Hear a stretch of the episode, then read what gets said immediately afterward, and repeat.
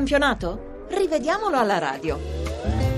E allora buon pomeriggio, buon pomeriggio dagli studi RAI di Milano, benvenuti alla nostra Moviola alla radio, grazie a Lorenzo Baletti per il consueto prezioso lavoro in redazione e a Claudio Rancati per quanto sta facendo alla console. Partiamo dall'anticipo di oggi a pranzo, Cagliari Cesena 3-0 con due rigori e altrettante espulsioni. Allora, è regolare il primo gol della squadra isolana perché Tiago Ribeiro, servito da Ekdal, è in posizione regolare quando calcia sul portiere e Piniglia, che riprende il pallone e segna, è di poco dietro la linea del pallone. Al quarantesimo l'arbitro russo, benché si trovi in posizione ideale, non punisce con il rigore una prolungata trattenuta di Arrigoni su Astori appena dentro l'area con tanto di spinta. Di tutti gli episodi accaduti all'interno dell'area del Cesena, questa a mio avviso è quella più clamorosa e non eh, conclusasi con l'assegnazione del rigore. Il rigore invece per il Cagliari arriva nel recupero del primo tempo quando Parolo tocca da dietro Tiago Ribeiro che ci pensa un po' prima di cadere, ma il fallo c'è tutto e quindi la decisione del direttore di gara è corretta dal dischetto bis di Piniglia. È invece generoso il secondo rigore concesso a Cagliari al 54esimo perché Cos dopo una lieve trattenuta di Rossi si lascia cadere come un sacco vuoto. In aggiunta al rigore che permette a Piniglia di firmare una tripletta, l'arbitro ammonisce Rossi.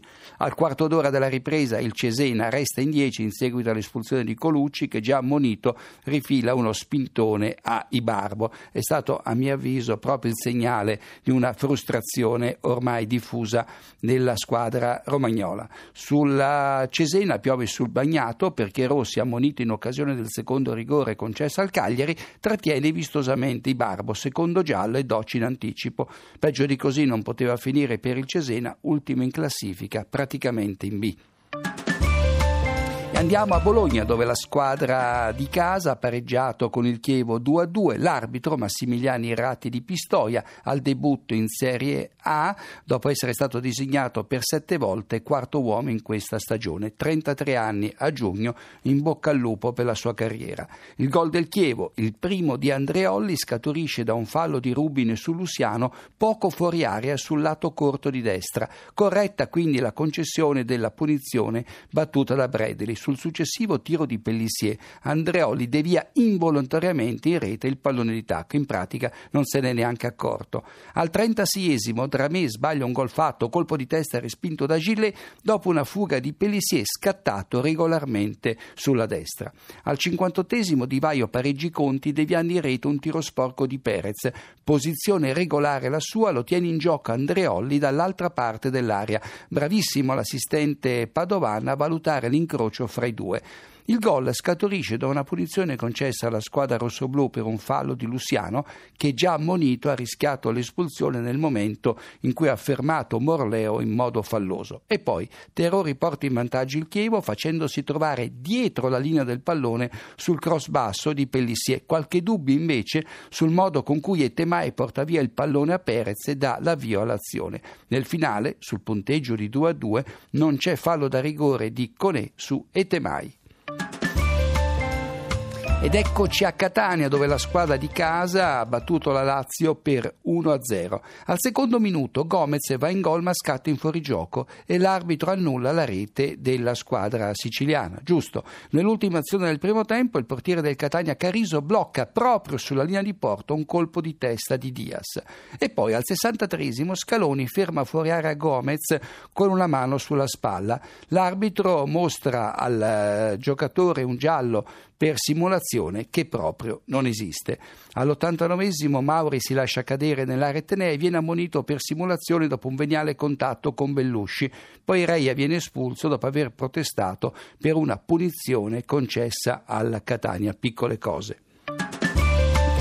E andiamo a Milano, Inter-Atalanta 0-0, storia di rigori dati e non dati. L'arbitro è Gava di Conegliano. Al ventunesimo il direttore di gara punisce con il rigore una trattenuta reciproca fra Bellini e Pazzini. Il primo inizia l'azione fallosa e poi il giocatore dell'Inter se lo trascina a terra. Un rigore generoso.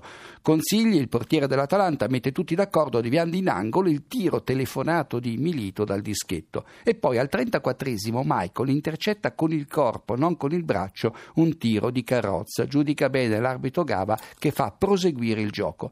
E poi al 79esimo l'episodio più importante, manca un rigore all'Atalanta quando Lucio, mentre cerca di fermare Gabbiadini, trova il piede dell'avversario invece del pallone. Qui l'Atalanta avrebbe avuto, eh, doveva avere la possibilità di battere dal dischetto.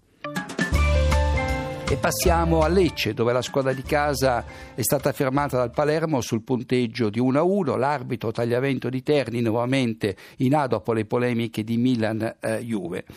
Al quinto minuto Di Michele porta in vantaggio la squadra salentina su rigore. Evidente il fallo di Bugnoz che intuffa a fossa Bertolacci e gli impedisce di deviare in rete un cross di Otto. Giusto il giallo al difensore palermitano, non si può parlare di dichiarazione da gol perché Bertolacci non era in possesso del pallone. Al diciassettesimo, sul punteggio di 1 a 1, c'era stato il pareggio di Munoz, il Lecce perde Oddo per un fallo da ultimo uomo su Hernandez al limite dell'area, ma l'espulsione decisa dall'arbitro Tagliavento appare eccessiva. Perché? Perché c'era Esposito il recupero, bastava il cartellino giallo. Al 39esimo l'arbitro ferma Hernandez solo davanti al portiere Benassi fischiando un discutibile fallo dell'uruguaiano su Miglionico, cancellata una palla gol del Palermo ed era quella a cui si riferiva nel corso della precedente intervista l'allenatore Mutti. E poi, incredibile, Bertolo. Al 41esimo l'argentino del Palermo, dopo un contrasto con Del Vecchio, molla una testata all'avversario e lo ferisce al naso.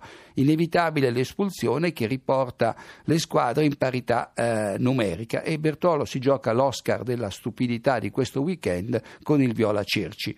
A metà ripresa l'arbitro non punisce con il rigore un fallo di Aguirre Garay che disinteressandosi del pallone manda a terra di Michele spingendolo con braccia con braccio e spalla. E infine Di Michele colpisce la parte superiore della traversa dopo essere stato fermato in fuorigioco, un fuorigioco molto dubbio se non inesistente.